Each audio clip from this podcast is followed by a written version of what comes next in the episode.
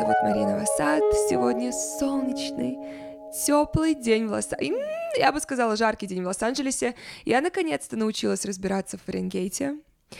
Один мой друг сказал мне, что легко запомнить Фаренгейт-систему, потому что 100 — это очень жарко, 90 — это, считай, 9 из 10, то есть, считай, минимум одежды нужно, 8 из 10 или 84, в частности, градуса сегодня — это Um, скажем так, все, что длиннее, чем шорты, это прекрасное дополнение к тепловому удару.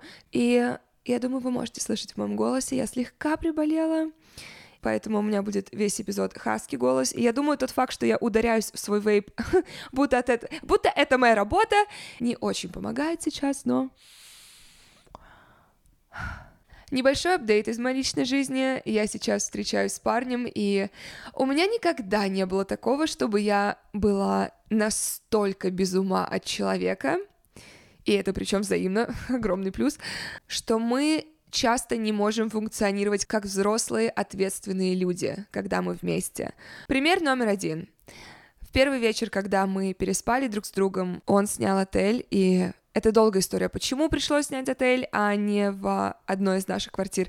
Пришлось снять отель, и мы настолько были уже перевозбуждены, мы весь день накануне провели вместе, то есть у нас, считайте, одна долгая прелюдия была, и когда он подъехал уже к отелю, там была система, как обычно в отелях, ты подъезжаешь, даешь ключ человеку, и тот паркует ее на специальной парковке. Но когда мы подъехали, этот специальный человек нам сказал, узнайте сначала, есть номера или нет, и потом вернитесь и дайте свои ключи, и мы припаркуем машину. Мы вернулись на следующий день в 12 часов дня, когда мы вспомнили, что мы не припарковали машину, что мы сняли номер и пошли в него, и мы просто оставили эту машину у входа в отель без ключей, благо там такая система, что ты можешь управлять машиной, когда ключ на расстоянии еще находится, и они успели как раз ее припарковать, но мы вспомнили о ней только на следующий день. И также этот мужчина уехал три дня назад за границу, и я настолько была погружена в него, когда мы встретились накануне перед его отъездом, а мы просто поехали позавтракать. И через два дня, когда мне понадобился мой паспорт, я поняла, что я не только свой паспорт оставила, я всю сумку оставила у него в машине. То есть я настолько не думала о существовании другого мира, кроме того, который существует, когда мы вместе, что посрать на мою сумку, посрать на мои единственные документы, посрать на все. Поэтому я очень жду его возвращения через 4 дня. Но сегодня, сегодня я хочу поговорить с вами о дружбе. Не сексе по дружбе, и не то, чем вы называете себя с Ильей, с которым вы два раза в неделю занимаетесь сексом. Я говорю о платонической дружбе и дружбе в частности, когда ты взрослый. Я считаю, что мы все пережили в 2022 году достаточно стресса, чтобы у каждого из нас не было никаких отговорок для того, чтобы не ставить на первое место сейчас свое ментальное здоровье. Для этого я бы хотела, чтобы вы задали себе несколько вопросов, которые помогут вам найти ту точку комфорта, из которой ваш процесс исцеления будет проходить максимально гладко. Спросите себя, что я делаю хорошо и какие эмоции я от этого получаю. Какие ресурсы мне нужны для этого? Что сейчас для меня вызывает наибольшее эмоциональное напряжение и могу ли я избавиться от этого фактора? Такими одновременно простыми и сложными вопросами вы очертите для себя зону комфорта. Установить границы, которые должны соблюдать как вы, так и ваш терапевт, это один из ключевых принципов психотерапии, с которых должен начинаться процесс работы. Один из проверенных и моих любимых способов найти своего психотерапевта – это онлайн-сервис психотерапии Ясно. Это площадка, с которой я всем советую начать знакомство с терапией, потому что вам сразу открывается больше, чем 1800 специалистов, то есть у вас сразу есть огромный пул психотерапевтов, из которых вы можете выбрать того, кто подойдет вам. Начать пользоваться Ясно очень просто. Вы заходите на сайт, заполняете анкету со своими запросами, и дальше Ясно выбирает вам на основе ваших запросов нескольких психотерапевтов. Команда Ясно очень внимательно относится к выбору своих специалистов – и они проводят с каждым личное собеседование и проверяют их образование. Все сессии проходят онлайн, что очень удобно, и вам не нужно тратить время на дорогу и сидеть в комнате ожидания, и намного проще расслабиться в комфорте собственного дома. Все, что вам потребуется для сессии в Ясно, это любое устройство, где есть видеосвязь и выход в интернет. 50-минутная сессия стоит 2850 рублей, что в среднем дешевле, чем очная сессия, и с промокодом Марии латиницей, это M-A-R-I-E, вы получите 20% скидку на первую сессию. Это M-A-R-I-E на сайте ясно.life. С момента начала войны многие мои друзья уехали из России, и несколько подруг позвонили мне и спросили, как в новых городах особенно куда я приезжаю, скажем, в первый раз, и у меня нет там никаких знакомых, как я там завожу друзей. И как это, в принципе, делать, когда ты взрослый. И я считаю себя очень счастливым человеком в этом плане, потому что в любом возрасте мне удавалось окружать себя хорошими друзьями, друзьями, которыми я горжусь и которых я обожаю, обожаю всем своим телом. И я всегда говорю, что у меня нет сомнений в себе, как в человеке, потому что я знаю, насколько у меня потрясающие друзья. И раз мы составляющие пяти своих ближайших людей, я за себя спокойна. И, кстати, когда у меня был пик YouTube карьеры, у меня в какой-то момент была, я не знаю, можно ли назвать это репутацией или нет, но люди часто комментировали, что «Вау, как тебе удается с таким количеством людей дружить?» И смотря назад, большинство отношений до сих пор сохранились. И это те люди, с которыми мы можем год не видеться и потом встретиться, как будто бы и неделя не прошло. И мы в любой момент можем позвонить друг другу, и мы всегда рады друг за друга. Мы никогда не скажем ничего плохого друг о друге, потому что просто мы долго не общались. А с кем-то отношения закончились, с кем-то связи оборвались, но так или иначе, мне действительно всегда было легко заводить дружеские отношения.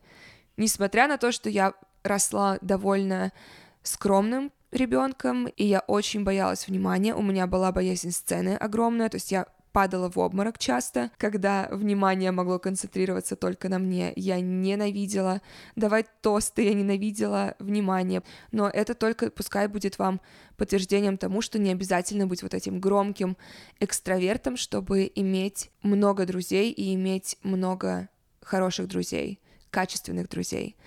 И я считаю, что основная причина, почему у взрослых сейчас бывают проблемы с тем, чтобы заводить новых друзей или иметь похожие отношения между друзьями, как это могло быть во время, скажем, школы, университета, это как раз отсутствие структур, которые подразумевали долгое нахождение большого количества людей в одном месте.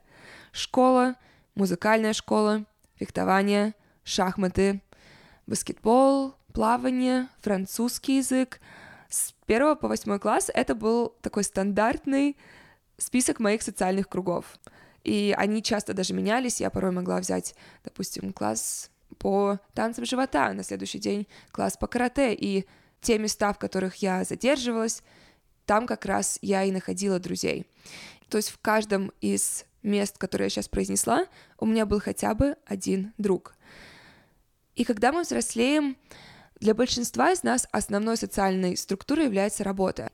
Поэтому мой первый и главный совет для поиска друзей – это иметь разные интересы, разные места социальной структуры, в которые вы ходите.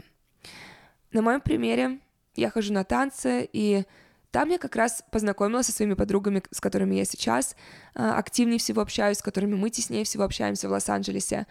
Одна из них актриса, вторая певица, и мы ходим на танцы по одной причине, что тоже очень помогает. А, мы ходим туда, чтобы улучшать свои навыки, потому что наша работа подразумевает танцы. Но мы также работаем в сфере развлечений, еще одно соприкосновение нас, поэтому это позволяет нам еще больше находить мест, куда нам интересно было бы пойти вместе. Но суть в том, что в любом месте, связанном с групповой активностью, вы можете найти друзей. У меня есть другая подруга, которая играет в волейбол каждое воскресенье, и это ее друзья по волейболу. У меня есть другой друг, с которым мы часто ходим вместе в церковь по воскресеньям, и потом ходим на пикник. С ним мы, кстати, познакомились на съемках клипа рэпера. И это тоже крутое место для знакомств с людьми. Если вы будете сниматься в массовке, я думаю, вы часто будете встречать там одних и тех же людей, и я так с одной девочкой тоже задружилась, но она, скажем, тот человек, с которым весело ходить танцевать в клубы. И касательно танцевальных классов, в частности, я заметила, что самые популярные люди в классе — это те, кто не боятся быть собой и веселиться. И те, кто поддерживает других. Потому что, во-первых, всем хочется быть настолько уверенными в себе, чтобы чувствовать комфорт в том, чтобы быть самими собой. Этих людей, их видно всегда в классе. Когда ты настолько кайфуешь, мне на днях дали соло — Соло, когда в конце э, тебя снимают на камеру, Соло — это то, что дается реже всего, и это тот человек, которого преподаватель сам выбирает, разумеется, потому что он отличился. Не обязательно отличился своей техникой, а может быть отличился своей уверенностью, или он был абсолютно в своем мире, и этим он отличился. И меня впервые выбрали на соло, потому что я настолько кайфовала, настолько получала удовольствие, что это, это было видно, и это притягивало. И с обеими подругами я познакомилась на классе, когда я сделала им комплимент, и в частности, по-моему, я сделала комплимент их наряду, их танцам, и это заряжает, это объединяет. И мы разговорились, и нам понравилась открытая позитивная энергия друг друга, мы обменялись инстаграмами, и первую подругу, я помню, это было месяца три назад, я ее позвала в свой любимый клуб, в который я на тот момент ходила, и мы с ней пошли танцевать, и так мы обе поняли, что, о, мы любим ходить танцевать, а также мы любим просто ходить слушать музыку.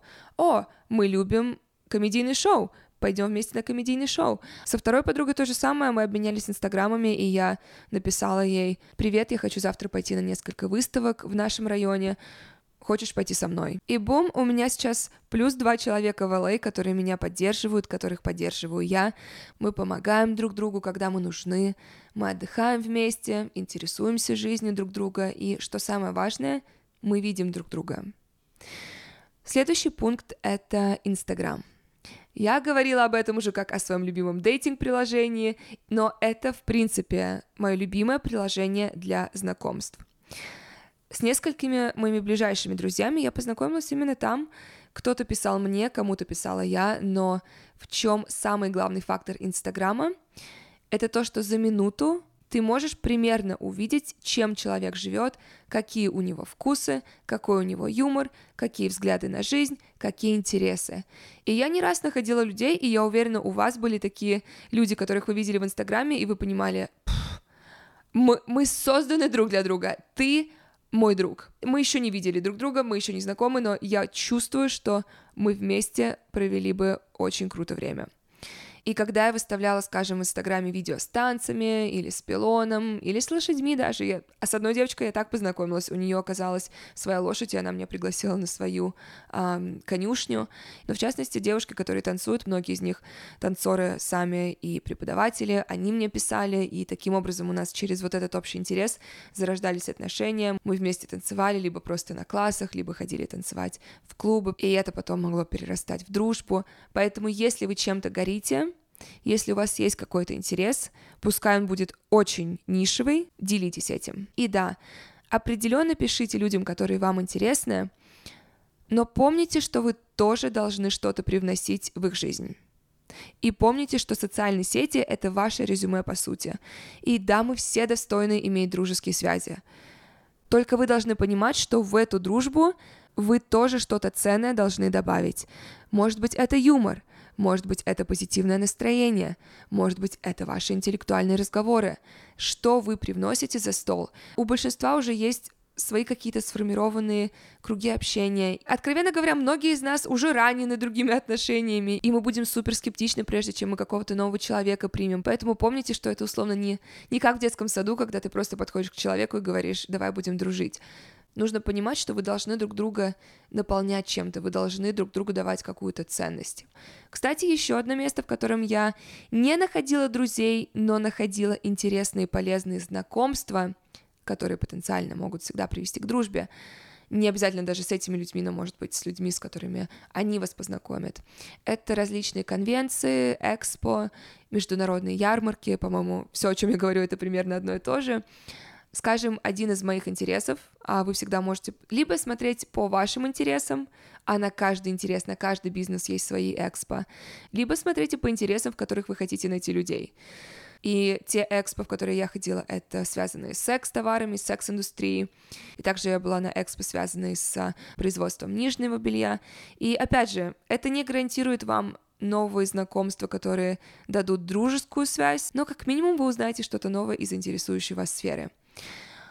Мой следующий совет — это не бояться быть инициатором встреч.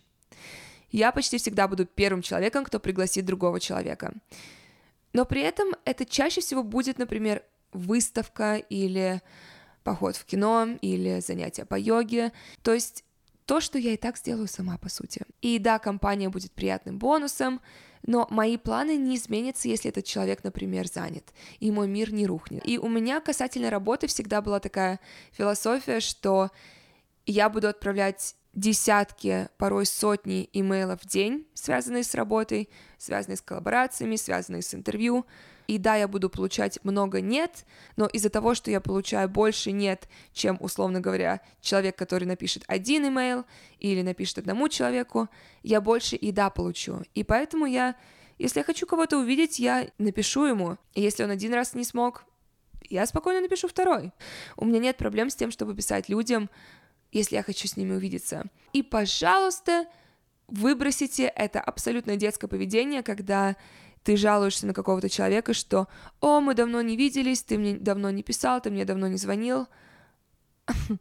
Повторите за мной. Телефон работает в две стороны. И почему вы ожидаете от людей чего-то, чего не делаете вы сами в их сторону? И это также вам напоминание не брать отказы на свой счет. Именно потому, что мы взрослые, у нас куча своих проблем, куча своих забот. У нас есть другие отношения, проблемы в семье, у нас есть работа, которая практически всегда для всех будет приоритетом перед друзьями. Поэтому не бойтесь быть инициатором, потому что даже если они сейчас скажут вам «нет» навстречу, есть большая вероятность, что они пригласят вас в следующий раз когда они куда-то пойдут, именно потому что они вспомнят о вас, как о том человеке, который был инициатором. Они вспомнят, что «О, мы хотели встретиться». Поэтому в этом плане будьте как дети, которые как раз не боятся приглашать других детей, не боятся инициировать какие-то игры, инициировать встречи, инициировать дружбу. Также не пытайтесь найти всех людей в одном человеке. И это, кстати, касается не только дружбы, но и романтических отношений. Об этом писала Эстер Пирель. Она терапевт и писательница. Посмотрите ее видео на YouTube. У нее есть книга, которую я настоятельно рекомендую. Она называется Mating in Captivity. Неважно, вы в отношениях или вы одни, все, о чем она говорит, это очень важная информация, и она пишет об этом понятно, и она объясняет, почему большинство отношений распадаются, почему люди изменяют и прочие другие популярные волнующие всех темы. И она говорила, что брак раньше был экономическим институтом, где тебе давался партнер на всю твою жизнь. Для детей, для социального статуса, компаньона. Сейчас же, помимо этого, мы все хотим в дополнение иметь и лучшего друга, наше доверенное лицо, и страстного любовника, и все это все еще в том же одном человеке. Мы приходим к одному человеку и, по сути, просим его дать нам то, что когда-то давала целая деревня. Дай мне новизну, но при этом дай мне что-то знакомое. Дай мне предсказуемость, но и удивляй меня. И Эстер Пирель говорила, и я с этим абсолютно согласна, что это очень опасное положение, когда мы делаем другого человека нашим всем. Она это говорила с той точки зрения, что это слишком большая ответственность для другого человека, а я бы еще добавила тот аргумент, что нельзя делать другого человека всем своим миром, потому что когда вы расстанетесь, когда кто-то из вас уедет, пускай даже на неделю, или другой человек умрет. Что вы будете тогда делать? И кем будете вы? если рядом не будет всего вашего мира. Поэтому так важно иметь вот эту независимость и иметь богатую, насыщенную жизнь, когда вы одни, и иметь разные источники вашего наполнения. И хотя Эстер Перель писала про брак и романтические отношения, я вижу, что люди часто и от друзей ищут всех людей сразу. Поэтому я, скажем, не ищу в одном друге и моего партнера по танцам, и моего человека, с которым я буду обсуждать новости, и человека, с которым я хожу в клуб, и человека, с которым я могу весь вечер пролежать за просмотром офиса, и человека, с которым я спонтанно могу полететь в другую страну. Откровенно говоря, у меня настолько все разные друзья — что большинство из них мне сложно представить в одной комнате. Мне кажется, единственный раз, когда они все будут в одной комнате, это на моей свадьбе. И это будет первый раз, когда они все друг друга увидят. Но возвращаясь к моей мысли о том, что один человек не должен быть вашим всем, не зацикливайтесь на поиске одного универсального друга. Когда я думала о теме этого видео, я взглянула на последние 10 лет своих отношений дружеских и у меня есть несколько мыслей, которые я хочу озвучить касательно дружбы, когда ты взрослый.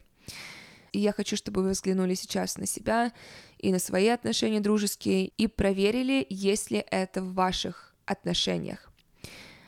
Первое — это успешные дружеские отношения, это независимые отношения. То есть, как я сказала раньше, вы не психанете, если другой человек не сможет пойти с вами на этот концерт. Это никак не повлияет на ваши отношения, и вы либо найдете другого человека, с которым вы пойдете, либо пойдете сами. Также успешные дружеские отношения — это отношения без зависти и с поддержкой. Для меня одно из самых приятных и любимых чувств на планете — это радость за моих друзей, когда они выигрывают. Если кто-то успешен в своей работе — если они в здоровых, счастливых отношениях, если они купили машину, м-м, квартиру, ух, что угодно. Я обожаю, когда мои друзья побеждают по жизни. Мы, разумеется, всегда рядом, когда времена трудные. Безусловно. Но мы еще ближе, когда время праздновать победы друг друга. И это, к сожалению, редкость. Чаще всего я вижу особенно, и я ненавижу, что я сейчас это скажу, женские дружбы, насколько они могут быть прекрасными и красивыми, настолько и полными зависти. Поэтому я хочу, чтобы вы взглянули на свои отношения и проверили, есть ли у вас зависть в отношениях, радуются ли за вас ваши друзья, когда вы побеждаете, или они пытаются преуменьшить ваши победы. И также я скажу простую, но самую важную вещь оставайтесь открытыми. Я знаю, я знаю, как легко набить шишки на отношениях, где тебя предают, где ты перерастаешь своих друзей, где человек внезапно уходит из своей жизни, или просто вдруг отношения заканчиваются, и вы не понимаете, что произошло. И поэтому вам кажется, что вы что-то сделали не так. Очень легко стать черствым и закрытым. Но, как я сказала ранее, Люди, с которыми хочется дружить, это позитивные люди. Это люди, которые не будут постоянно жаловаться на жизнь и говорить про всех только негативные вещи. Эх, кому хочется такого друга? Мне нет. Мне бы самой собой не хотелось находиться в одном теле, если бы я всегда была негативным человеком. И это одна из категорий людей, от которых я всегда убегаю. Другая категория людей, от которых я убегаю сразу, это люди, которые очевидно от тебя что-то хотят. Это может быть какая-то финансовая выгода или социальная выгода, что угодно. У меня с 17 лет на таких людей радар — пи-пи-пи-пи-пи. Я всегда чувствую, если вам что-то от меня надо. Потому что буквально с 17-18 лет, когда я стала расти на YouTube, мне стали писать школьные знакомые, а потом однокурсники, с которыми я никогда не общалась при этом жизни. Они начали спрашивать сначала, как мои дела, как учеба, бла-бла-бла-бла-бла-бла-бла. И я наивно сперва отвечала, что «О, все хорошо, как ты?» Думая, что этот человек во мне заинтересован. А потом я вдруг получала от них запрос бесплатно прорекламировать их бизнес у меня на YouTube. при том, что они никогда до этого не интересовались моим каналом и не интересовались моей жизнью. И после нескольких сообщений такого рода я буквально сразу же на первый вопрос «как дела?» стала отвечать «чем я могу тебе помочь?». Я понимаю, что small talk часто важен, но для меня, если опять же ситуация, что ты пытаешься через дружбу зайти в бизнес, я, я так не делаю бизнес, я так не делаю дружбу, и я так не делаю бизнес. Если я встречаюсь с брендом на обед, мы сколько угодно можем проговорить о жизни, но наши намерения и границы сразу обозначены. Мы знаем, зачем мы там, нет никакого притворства. Но люди, которые ради своей выгоды хотят стать друзьями, они проходят мимо меня. Другой тип людей — это сплетники и просто люди, которые привносят только негатив и хотят, чтобы ты в этом негативе тоже купался. И я не буду врать, я люблю сплетню здесь и там, но я предпочитаю на своей жизни фокусироваться и на жизни друга и людей, которых я знаю, нежели каких-то незнакомых людях. Например, и я раньше никогда не говорила об этой экс-подруге, хотя тот контент, который я узнавала во время общения с ней, это был максимально секс с Мари. Мы познакомились, кстати, в Инстаграме, это была пандемия, примерно апрель 2020 года, у нас оказалось очень много общего, вплоть до наших бывших. Точнее, мы знали бывших друг друга, а эти бывшие были друзьями. И пока мы были в карантине, буквально сидели дома, разговаривать о своих прошлых отношениях было весело. Нам нечем было другим заняться, но в какой-то момент я поняла, что она, во-первых, абсолютно зациклена на своем бывшем и говорила о нем как о своем настоящем и о своем будущем. И м- мне так хочется рассказать хотя бы часть этой истории. Я расскажу часть этой истории. Она мне рассказывала долго про этого мужчину, с которым она встречалась, но она все время говорила, что у них подписан NDA, Non-Disclosure Agreement, то есть ты подписываешь контракт, в котором ты говоришь, что ты никогда не будешь упоминать, что ты знакома с этим человеком. Эти контракты они работают иногда, но, понятное дело, все болтают, особенно с подругами. И я помню, она рассказывала мне об этом мужчине, и она говорила, что он один из самых популярных музыкантов, и как он изменял своей жене с ней, и что он ей снимал комнату в дорогом отеле в Лос-Анджелесе, и что она могла сидеть в ресторане во время обеда, и он мог приехать в этот ресторан и трахнуть ее в туалете. И я сто процентов уверена, все эти истории настоящие, у меня нет сомнений. И она мне показывала все их переписки, она показывала мне их секс-тейпы, она показывала мне их фотографии. И это было весело. Это, опять же, вот эта часть была действительно интересная. Послушать эти истории, особенно учитывая, что мы с ней очень похожей эм, социальной жизнью, в частности, в Лос-Анджелесе живем. И проблема была не в сплетнях. И проблема была даже не в том, что она любое поведение всех людей всегда объясняла гребаными гороскопами. «О, все понятно, он же Скорпион». Нет, он просто изменил своей жене с тобой, потому что ты горячая, молодая, гибкая в Лос-Анджелесе была. И, скорее всего, он сейчас изменяет своей жене с какой-нибудь другой симпатичной моделью. Так вот, самая ее токсичная сторона была, и причина, почему я перестала с ней общаться, это ее постоянное унижение жены мужчины, который своей жене с ней изменял. И она говорила, что они созданы друг для друга, что она, в отличие от его жены, его родственная душа, и бла-бла-бла-бла-бла-бла-бла. И она мне в какой-то момент скинула ее фотографию, и это, собственно, был последний день, когда я с ней общалась, моя последняя капля была. Она мне скинула фотографию со словами «Какой позор! Ха-ха-ха-ха! ЛОЛ! Какая она страшная!» и еще из camel toe. Camel toe — это когда у тебя слишком узкие штаны, и они зажимают половые губы так, что образуют образуется условно верблюжье копыта, и я приблизила это фото. И там не было camel toe. И эта женщина объективно симпатичная. И я ей так и сказала, что она все придумывает, и там нет camel toe, и что, откровенно говоря, его жена не заслуживает негатива такого в ее сторону. Особенно если она знает, что он ей изменяет. И я ей сказала, что мне некомфортно в таком ключе обсуждать других людей, и Откровенно говоря, неинтересно, потому что я их даже не знаю. И это, наверное, будет мой финальный вам совет — не бояться отрезать токсичных людей, людей, которые не вызывают у вас спокойствия, людей, которые не добавляют никакой радости вам в жизнь. вы помните, что вы тоже взрослые, и что вы не обязаны ни с кем дружить, кто вам не нравится.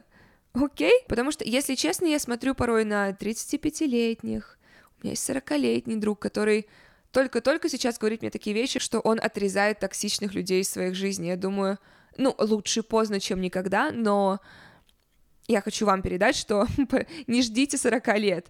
Отрезайте людей, они переживут. Вы не обязаны переживать за чужие чувства. Вы не обязаны объяснять другим людям, вы не обязаны объяснять другим людям, почему вы перестали с ними общаться. Вы можете это сделать, но вы не обязаны.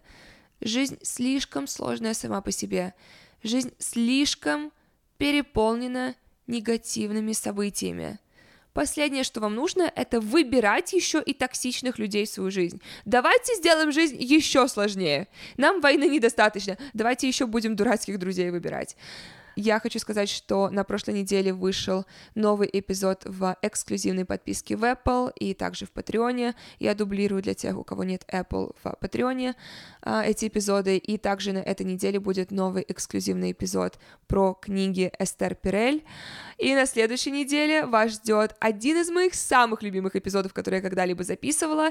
Это эпизод скажем так, моя фантазия о тройничке с двумя мужчинами, исполнится хотя бы через подкаст.